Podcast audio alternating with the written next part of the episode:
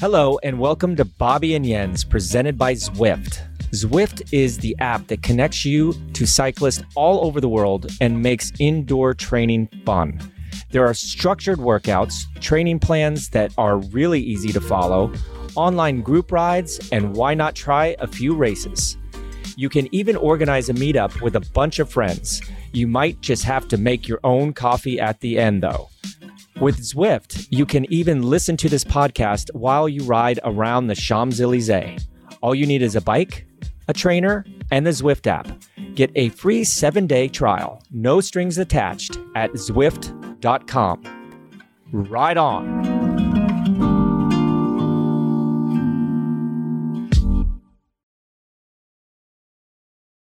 Hello, everyone, and welcome back to another episode of Bobby and Jens. My name is Bobby Julich, and straight off the Tour de France commentary, yes, that's right, folks, the tour is on. My old buddy, roommate, best friend, Jens Voigt. Jens, how you doing, man? I'm doing pretty good. Uh, managed to quickly do the lawn before I had to leave to actually uh, go to my Eurosport office commentating. And what a tour it has been so far. Everything from triumph and agony, from absolute fairy tale to absolute disaster, and everything in between. But me, I'm fairly safe. I'm good. Well, I tell you one thing, my uh, my workflow gets a little interrupted uh, when the Tour de France is on because it's one of those races that you just you just can't miss. You can't turn your your head away from the TV. But you know, there there's a lot of podcasts out there. There's a lot of information. Everyone knows what's gone on. But the thing that just really jumps out at me is just the most amazing performances during the most amazing race in the world. Um, the stories, the character, the the trials and tribulations that people have to go through in this sport have, have just been amazing. Day after day after day, it's just you, you can't miss it. And that's that's the Tour de France. That's the sport of cycling. And um, I just I just hope everyone stays safe, and uh, you know we we have even more stages and more triumphs. Um, let's let's leave the um, defeats and agony out of it because that's obviously part of the sport as well. But to me, watching the Tour de France is like oxygen. And these guys put in so much hard work the entire year. And they're either rewarded or sometimes um, a little bit uh, ripped off from some of the things that we've seen. But let's just hope that the rest of the tour is nice and safe, that we continue to see these great personalities and these great stories come out. Yes, indeed. Hopefully, we will see a lot more great riding, interesting races, and really thrilling finishes. Well, today, our guest on the podcast is none other than Jim Ochowicz. And we know the Tour de France is going on. We know the results. I know you guys know the results. But I wanted to go back in time a little bit and give you a little bit of story of Och, as he's known in the world of cycling and how he started the the biggest American team that there's ever been, the 7-Eleven team. Uh, he was a visionary. He started this team very, very young, and he implemented things like a women's team, a junior development team that I was luckily a, a part of, uh, track cyclists, road cyclists. It was truly an impressive vision that maybe we can go back and look at and and emulate in the future because um, I don't know Jens what's your opinion this this day and age when you have a world tour men's team? Don't you think it's a really good idea for the development and inclusivity of cyclists and cycling to to have these other programs a women's team a track team a cyclocross team everything Yes, it would make perfect sense. Um, it would require a bigger budget, but yes, it would make, it would make perfect sense. Let's start easy with road racing first. So every World Tour team, yes, should have a women's team and a development team. It does not have to be the same name, the development team, but there has to be a link. Um, and it would be in their own interest of the teams because then they could actually start to build up their own future superstars. They wouldn't have to spend millions of dollars to buy them from another team. They could just build up their own next superstar. So yes, it would it would make absolute sense, and I couldn't agree more.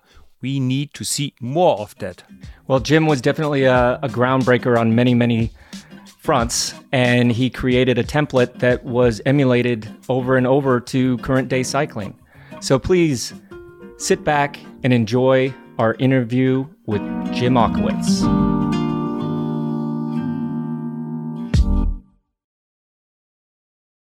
So today I'm really happy to have on as our guest Mr. Jim Ochowicz, or as he's known admirably around the world of cycling, Och. Och, welcome to Bobby and Jens. Thank you guys for having me on. Appreciate it. Well, Och, um, we've known each other a long time, and I was really making an effort because I have a copy of a letter that I wrote to you back in 1986 asking to get onto the junior development team um, of 7 Eleven, which back then was the Colorado team, which was 7 Eleven Jolly Rancher. I looked for an hour and a half to two hours because I know I have it up there, but I couldn't find it. I wish, you know, maybe maybe next time uh, when it gets a little bit cooler in my attic, I'll be able to find that. But um, you know, it just made me realize how long we've known each other and the more I kind of thought about this interview, I just realized how many people, both men, women, juniors, that you've helped become, you know, a professional cyclist. Have you ever thought about or counted the number of people that you've helped over the 40 some odd years that you've been in the sport since starting 7 Eleven back in 1981? Actually, no, I haven't uh, it, it, would be a good exercise to go through. Um, and uh, uh, but I haven't gotten an exact count of who those people might be. I, I know the people, I think, but I don't know the number. It's got to be in the high hundreds, you know, close to thousands, if if if anything else. But so so Jim, what I really want to talk about is the genesis of your vision back in 1981. I mean, you were 29 years old the Olympics in 1984 were right around the corner. And you just happened to start one of the most successful cycling teams in history. Um, tell us a little bit about how that whole project started. Well, let me start by saying that the, the vision that I had started in 1980. And it started after reading a, a book about Peter Post and the TI Raleigh team, who, as you know, and historically, they put it, Peter put a team together with a British sponsor, and that British team built itself up into being a, a whirlwind team just a few years after that called Panasonic. So I read that book um, and was interested in, in, in how it, it, how he did it uh, it wasn't an exact uh, roadmap for me, but it gave me some ideas. And so I was racing in Allentown at the Trexler Town Velo, at, the Trexler Town Velodrome, and we had a rain session that went, and we had to evacuate the velodrome and go into the adjacent barn, which is where all the bike riders would go when it rained um, to let the track dry off again to get back out there and have a go at it. So I was sitting there with Eric Heiden, who was a good friend of mine, and we just got through the 80 Olympics together because I was managing um, the logistics for the U.S. speed skating team, and I was in Lake Placid with him. And he wanted to bike race, so he got into bike racing. And so he was at the velodrome in Trexler Town racing that night, as I was. And we just happened to sit together. And I gave him an idea. I said, Look, Eric, I, would like to put a bike racing team together with a sponsor, one sponsor, and we got all the same bikes. We all have the same clothing. We pay the riders a salary. We, we pay all the expenses and we move our team around the country. And, and, and we, uh, we race a little bit like they do in Europe on, on that kind of platform. And I said, would you lend your name to that type of project? And he said, Sure, I'm in. And so I was like, Okay. So I left the velodrome and then had this big vision uh, and now a plan, a little bit of the plan, put it uh, uh, kind of secured with a piece of the foundation now underneath me. Uh, and that's when we searched out for a title sponsor. And uh, in reality, the first commitment we got was from Schwinn. And Eric got a contract with Schwinn to endorse their their their bicycles because he was racing. And we also got Descente to provide us with all the uh, collateral materials that we needed for the team clothing, suitcases, all of that. But I still didn't have a title sponsor, but I, we had some people out searching. And lo and behold, one of the uh, people working with us, George Taylor, had a meeting with the Southland Corporation in Dallas, Texas, in January of 81, early. And he, they had a commitment to sponsor the Olympic Games in 84 via Peter Ueberroth, who was the, who was the CEO of those Olympics. And they got a sport like all the sports did. Some sports got, one sport got cycling, one sport got track and field, and Southland got cycling. And George walked in there a week after they signed the contract for millions of dollars with the uh, uh, Olympic Organizing Committee in Los Angeles. And Southland Corporation said, Boy, we got cycling.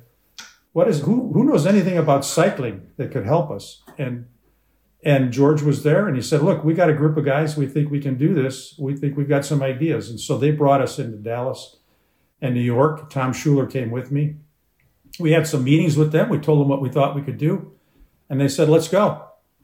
And it, by the end of January, we were on our way to San Diego, ready to start spring training. In the same format that I just explained to you, we had a bike sponsor, Schwinn. We had the clothing and other accessory things committed by Descente.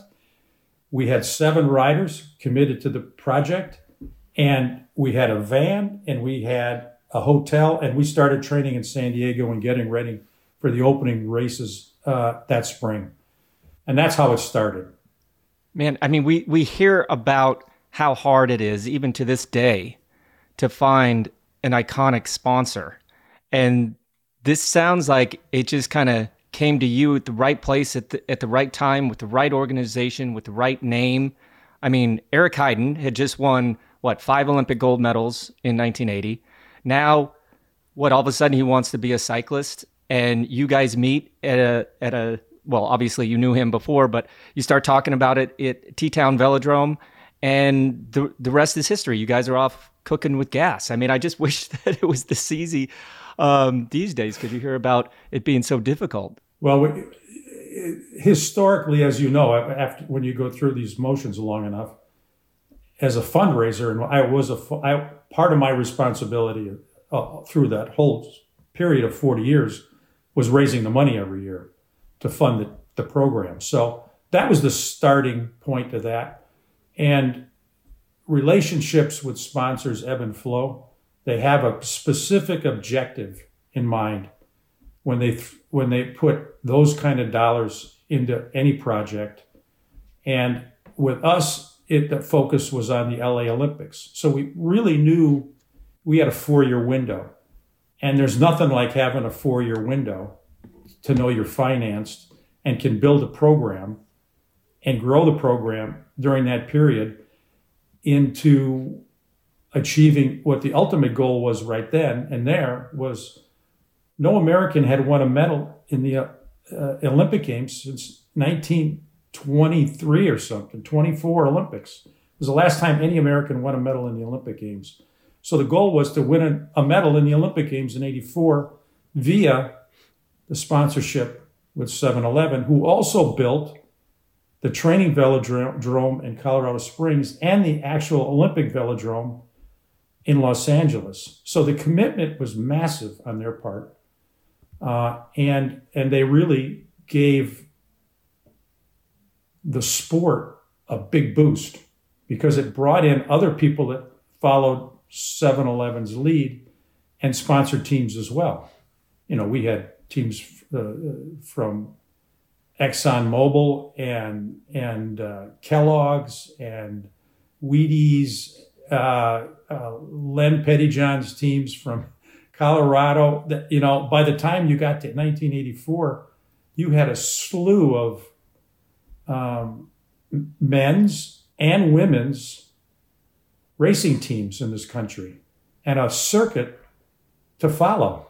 I'm just blown away by how far back it goes and how much commitment. I mean, you started really from scratch. You started from zero this whole project. And I mean, back then you were a young man as well. You took a lot of weight on your shoulders to come true. And like Bobby said, you helped a lot, a lot of people into cycling. I mean, yeah, you created almost American cycling the way we know it. And of course, it helped to have Eric Heiden there. I mean, he's a legend himself. And it worked well for the Olympics, didn't it? It well worked really well for Olympics. The Americans won nine medals in, in those Olympics, men and women, track and road, and and uh, really set the stage for introducing American athletes to the international racing scene like it's never seen before. I, I mean, I knew as a, I raced up until I started the project in 80, I was still racing. And I went to Europe for milk race and world championships, Olympic games, and things of that nature. And we weren't very much looked at in terms of being the competitors. We were more the pack fillers. Um, you know, we, we, we occasionally got some results because we were pretty aggressive uh, in our in our racing style, but we were very um, uh, immature in terms of what we didn't know courses, we didn't know race uh, tactics, we didn't know who was riding with who. We didn't, you know, we were just racing uh, because we wanted to race. And so then, after the LA Olympics, with those medal counts in our pocket, it it uh, opened up the world a little bit for American athletes uh, to get into the European racing scene. Potentially, we didn't know that for sure yet, but we knew if we could race with them in this environment and beat them, why can't we go to Europe and beat them? And so that was sort of led us into the next phase. And and what a phase it was. Uh, you know, I remember following this intensely because I got into cycling watching the Olympics in 1984. And all of a sudden, you hire Mike Neel and you take uh, a bunch of, you know, American, North American kids over to Europe. And in 1985, you go to the Giro and you actually win two stages with Ron Kiefel and Andy Hampsten. Um, that was kind of a instant confirmation that you're doing something right. Well, Yes. First, you had first we had to convince Southland of that.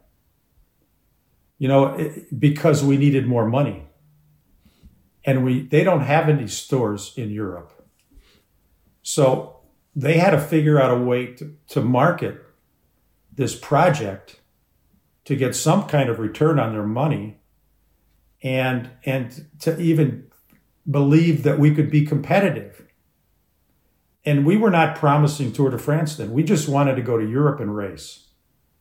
And so they, I met with them after the Olympics, and in the November they approved the budget. And I was on the plane to Europe the next week, and I went to Italy with an idea, but I needed help. We had no cars, we had no service course, we we had no riders other than a few of the riders on the team that we could convince to come to Europe with us in January if I put it all together. The other half of the team said, no, we're not going. I don't want to name names, but half, good riders, you know who they are, decided not to go to Europe. Some said, yes, let's go. So I went there and I needed help. So I visited. I went to, I said, I'm going to Italy. That's where everybody is that makes stuff. I visited with Santini. I visited with Colnago. I visited with Cinelli.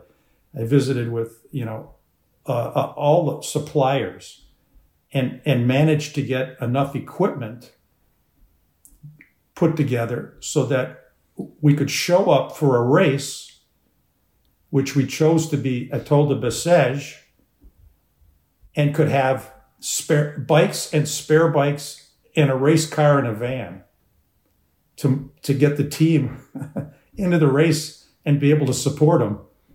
And uh, that's when the de Jonkers came in to my domain. And I knew them from racing with them in Belgium.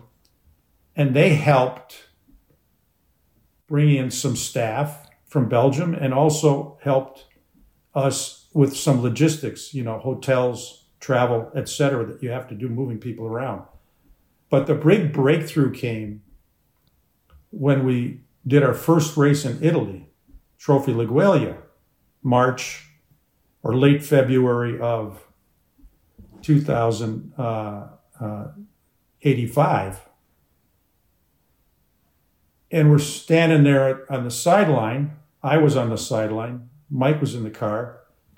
And here comes Ron Kiefel raging about 200 meters in front of the peloton with a kilometer to go. And nobody caught him. You had Moser, Algieri, you know, uh, all the all the big Italian stars were right there, and bingo bango, Ron wins Trophy Laigueglia. They don't even know who Ron Kiefel is, so he gets up on the podium with De Zan, the big Italian TV announcer, and the look on his face was like he was just he didn't know what to say to Ron, and Ron spoke a little Italian, but that wasn't the point. I think he was just dazed that this guy came from nowhere and was nobody. But it gave us a lead then into potentially being able to ride the Giro that year, which was not the intent. We were going to be going home two weeks after this Laigueglia race. But we extended our stay and did a few more races. And I met Senior Delolio, the owner of Hoonved. And Hoonved was a sponsor in cycling, always as a second sponsor. It was Cope, Hoonved. He had the yellow jersey with uh, Vanderaerden in, in that time period.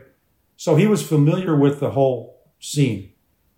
And so I met with him in um, uh, Venegono Superiore, where he had his factory. We had dinner. He doesn't speak any English. I didn't speak any Italian. His son translated, and we shook hands and made a deal. He would sponsor our costs for the Giro. But now I had to get the clothing made by somebody because Descente couldn't ramp it up that fast. So I met with uh, Mauro uh, Castelli, Mario Mauro Castelli and he agreed to make the clothing for us for the Giro. So Castelli's making the clothing. The problem that we had right then is we didn't have enough riders on the team because you needed 10 riders for Grand Tours then. I only had six guys that were racing there Davis, uh, Kiefel, Carmichael, Heiden, Schuler, Jack Boyer. So I had to bring Jack Boyer in I went back to the Tour of Texas and recruited Andy Hampsten. I convinced him, you know, what are you going to do, Andy? Keep, I want to do the Olympics. Okay, I get it. But you know what? Here's your chance. You come with us, do the Giro, and and get it off. You know, really get it off and and and do it. And he called me uh, a couple days after I met with him in, in Austin, in a, in a restaurant again. We went out and talked in the morning, and he said, "I'll go." Then I got Bob Roll. Bob Roll came along too. So we put 10 guys together for the Giro and they we flew over there again and got our stuff from Castelli, got support bikes from Colnago. We got the whole package together and we start the Giro and we don't know anything about the Giro. We don't know a left turn from a right turn. You know, how fast should we go? How fast should we not go? There's kind of there was a little bit more organization to the race then, and so uh, yeah, we we just started the race, got going, and all of a sudden Ron Kiefel's in a break with Knellman and Francesco Moser coming in the uphill finish in Perugia and cleans their clock and wins the stage. Two days later, we're up in the Alps, up in the Dolomites, and lo and behold, Andy Hampsten b- b- blows the doors off of all the climbers on the on the last kilometer and wins the second stage for us. And Eric Heiden wins the inner Giro. He was going up going for the sprints all all week long, and so that's how we finished the Giro. Um, and that was a start. That was a start, but like back then, like you had and Andy Hampsten was riding for a totally different team, and you were able to contract Yes, him for the Giro. Like that doesn't happen anymore. That that to me is just so cool. I was like, wait a second. You probably couldn't do that anymore. no. Yeah. Walk it. You get an invitation to the tour in 1986, and you just happen to win the first stage with with Alex Stieda.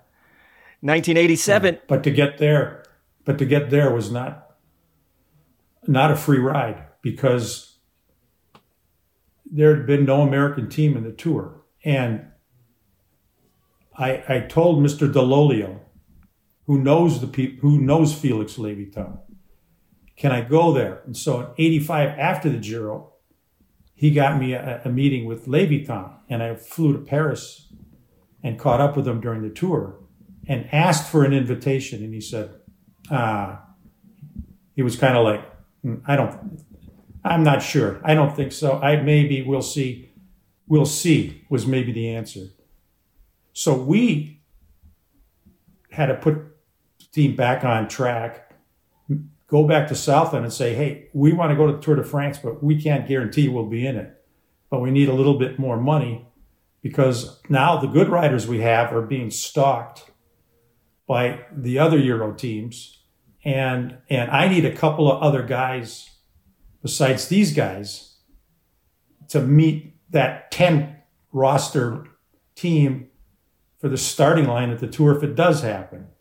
So uh, uh, what do you think? Let's go, they said. Let's let's try, let's take another step.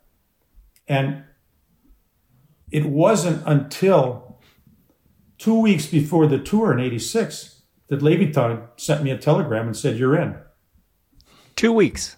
You had two weeks to get everything Two ready. weeks. Yeah. And we were still not enough riders. So you know what we did? We we went gone down to the tour of Mexico to prepare. And Mike was down there and he said, Hey, there's this great Mexican writer. I think maybe he could he could help us out. I said, Yeah, who is it? Uh, Raul Alcala. So I said, Okay, bring him up to Tour Redlands because that's what we're going to do. And then we're going to head to the Tour de France. That's our preparation. So Raul shows up. We hand him a suitcase. He never got a new bike like that. He never had clothing. You know, it was like his eyeballs were so big he, he couldn't believe it. So Raul became our our tenth rider for the '86 tour. Came along with us and uh, finished the race. Did a pretty good job, you know. And then his own career was also outstanding after that. But that that was a little bit like how it went. We we were motivated to go. We were always a little bit behind the eight ball because we didn't know all the rules and, and, and we didn't know how the game was exactly played yet. We are currently engrossed in the Tour de France. And if you're looking to tackle your own double ascent of the Mont Ventoux, don't worry, Outside Plus has you covered. Bobby and myself are both members and get to enjoy training plans, exclusive gear discounts, entry to cycling events, and more, including access to premium content from other outside publications like Velo News, Trail Runner, Yoga Journal, Backpacker, and Peloton Magazine. All in all, it's $350 worth of value for just $99. But if you enter our special coupon code, Bobby Jens 25 at checkout, you will get another 25% off. Go to velonews.com slash outside plus and enter Bobby Jens 25, all one word, lowercase, at checkout to receive our special 25% discount. Now, back to our chat with Jim. So, how and when did it change from you building up a team from zero to have one of the biggest and best teams, one of the biggest budgets? I mean, you know, the years with Phonak, BMC, you were one of the best and most dominating teams. You had the biggest, uh, the best riders in the team. That's uh, that's quite a development, um, and as you can, or as you probably saw, things have changed a lot, right? I mean, these days riders have uh, you know a bike at home, three race bikes, two TT bikes each one, and you saw all that developing. So so tell us a little bit about your days with uh, Phonak and and BMC. The real answer to your question happened in the next year. That how did we get from coming in, nobody knowing who we are, to, to, to making a face for ourselves and to build a reputation uh, uh, that we can back up with performance. Because you can do things and look like you got it all together, but in reality you don't, and you don't have the people that can compete with the with in that in that arena. So we had spotty results. We needed to find a way to get more consistent results so we could be competitive in all the phases of cycling. Cycling is not all the Tour de France. Cycling is the classics. Cycling is um, racing from February to October, and uh, and and the resources to be able to do that are astronomical. Um, particularly because most of our athletes weren't Europeans. And one of their biggest dilemmas was they didn't have a place that home was not there in in uh, Neuchâtel. Home was not in Cologne. Home was home was in Boulder, Colorado. You know, home was in San Diego, California. So they needed to get home. Their families were back there. They weren't making enough money, nor were they, nor were their expectations, their families or theirs, to live nine months the, of the year in Europe. They had to get back. And so the transition for that happened because we were fortunate enough to have a couple of really qualified race organizers put together the Coors Classic and and the Tour DuPont, which gave us the and our sponsors, 7-Eleven in particular, an ability to be able to showcase the team in front of their customers and their and, and the American cycling audience. Along with that, those organizers brought in the Euro guys that were famous and people only read about not on the internet, didn't exist, in cycling magazines that were that were six weeks old news, but you still wanted to look at the pictures and read the stories. And then to see these guys racing with Americans and the ability for the young guys, and Bobby was one of them, to be able to come into that environment as a rookie or as an amateur was overwhelming that's that was the next generation of American cyclists that came from that. And those were the years between 86, 87, 88, 89, 90, where all of those people showed their face and became, in their own rights, uh, uh, incredible athletes and bike riders on the European scene. But those windows for us to be able to take that pressure off the riders so they could come home because then they could come home for two weeks before the race, spend some time training with and, and still see their families, come to the race, do the race, go home for a couple more weeks, and then boom, we come back and we're ready. We start to prepare for the Giro or the Tour. Uh, but they got their breaks, and so that was a very important part of our our our uh, our uh, logistics in our planning the seasons for the riders so that they that we could keep people fresh mentally and physically that's that's a really good point jim um, obviously you know, that first generation of 7-Eleven riders really paved the road for all of us, for my generation, for the next generations to come. And yes, getting you guys back here on home soil really opened our eyes as, you know, junior riders or first year seniors that, hey, we get a race against these guys, but they're on our home turf.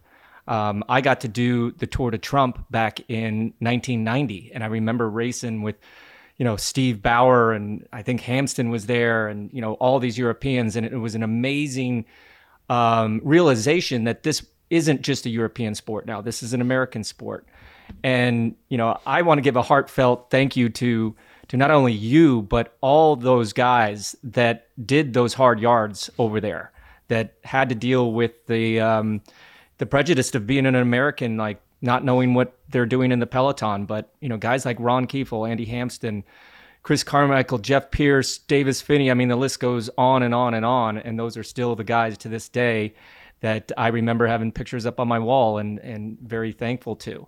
Um, but I know that we we wanted to keep this a little bit shorter. So I, I kind of want to fast forward because that gave us so much information and you know i'd love to have you back and dive into that a little bit more. But let's let's move into current day cycling. The tour de france you know is started. You've been around for 40 years in this sport now. You've been on many many successful teams. You've won the tour de france with cadel evans. What are some of the main differences? Because very rarely if ever do we get to talk to someone with your knowledge experience and depth what are some of the the changes in cycling over the years that has made it made it better for everyone from all around the world, from every country, to be more inclusive and not have to cross these barriers that that you and that first generation of 7-Eleven riders had to do?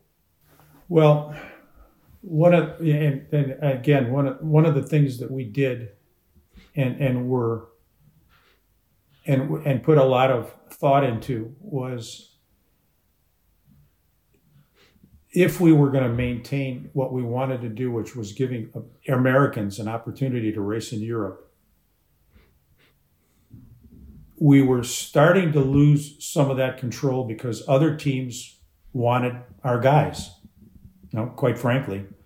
And there was a limited number of Americans that were prepared to make this commitment to come to Europe and spend an entire season, more or less, with the adjustments I just told you about uh, by coming back to race the big races in America. The, the commitment was was was big, and then there was also, quite honestly, some some people weren't ready for that yet. They weren't ready to race in the European peloton and and I, I, I didn't want to push people into an environment that would either end their careers or send them home, you know, feeling uh, dejected. I wanted to make sure that they that we the people we brought over could do do the job, and I think in most cases it, it worked out really well for everybody. Uh, and so I had to start recruiting Euro riders into the team and and when we started to do that, we we started to um, really solidify ourselves at a, at another level.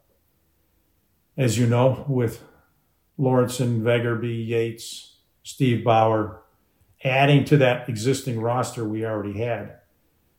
And and and when we got as things evolved, we set a pattern for now the other teams that wanted to do what we were doing. The Italian teams were Italian teams. There were no French guys riding on an Italian team. There were French teams, and there were nobody else but French guys. The Belgians, just Belgians. Now you start to find out these Australian guys can ride a bike pretty fast. The English are not so bad. Scandinavians are pretty good.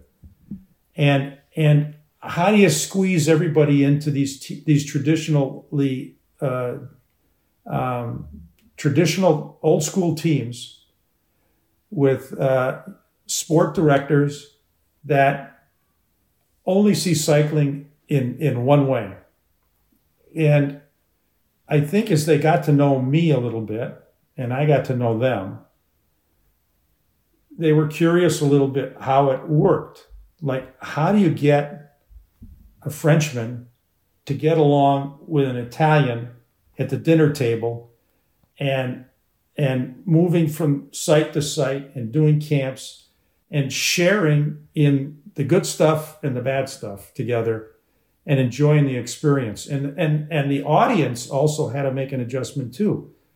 Because then it wasn't all about the Giro and it wasn't all about the Vuelta and it all it wasn't all about Paris-Roubaix.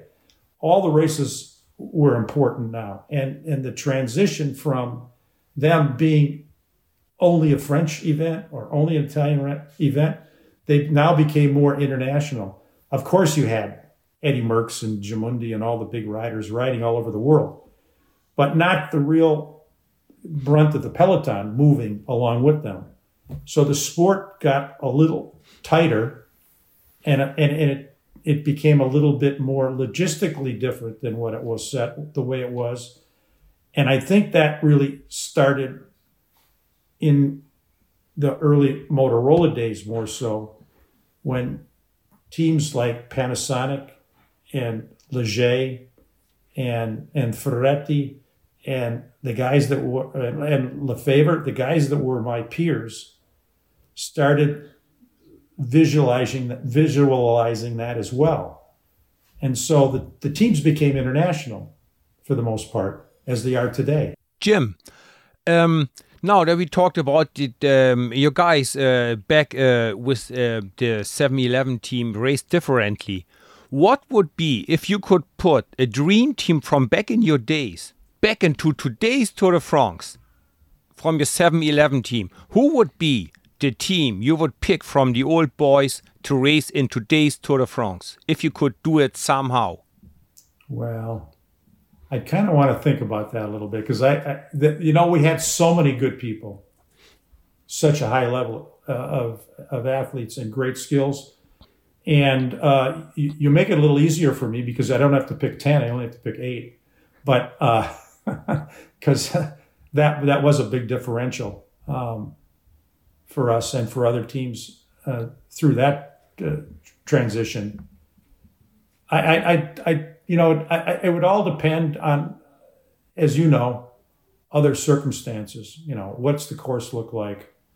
Um, you know, I'm going to take a little bit off your plate then because I am a huge fan of the 7-Eleven team.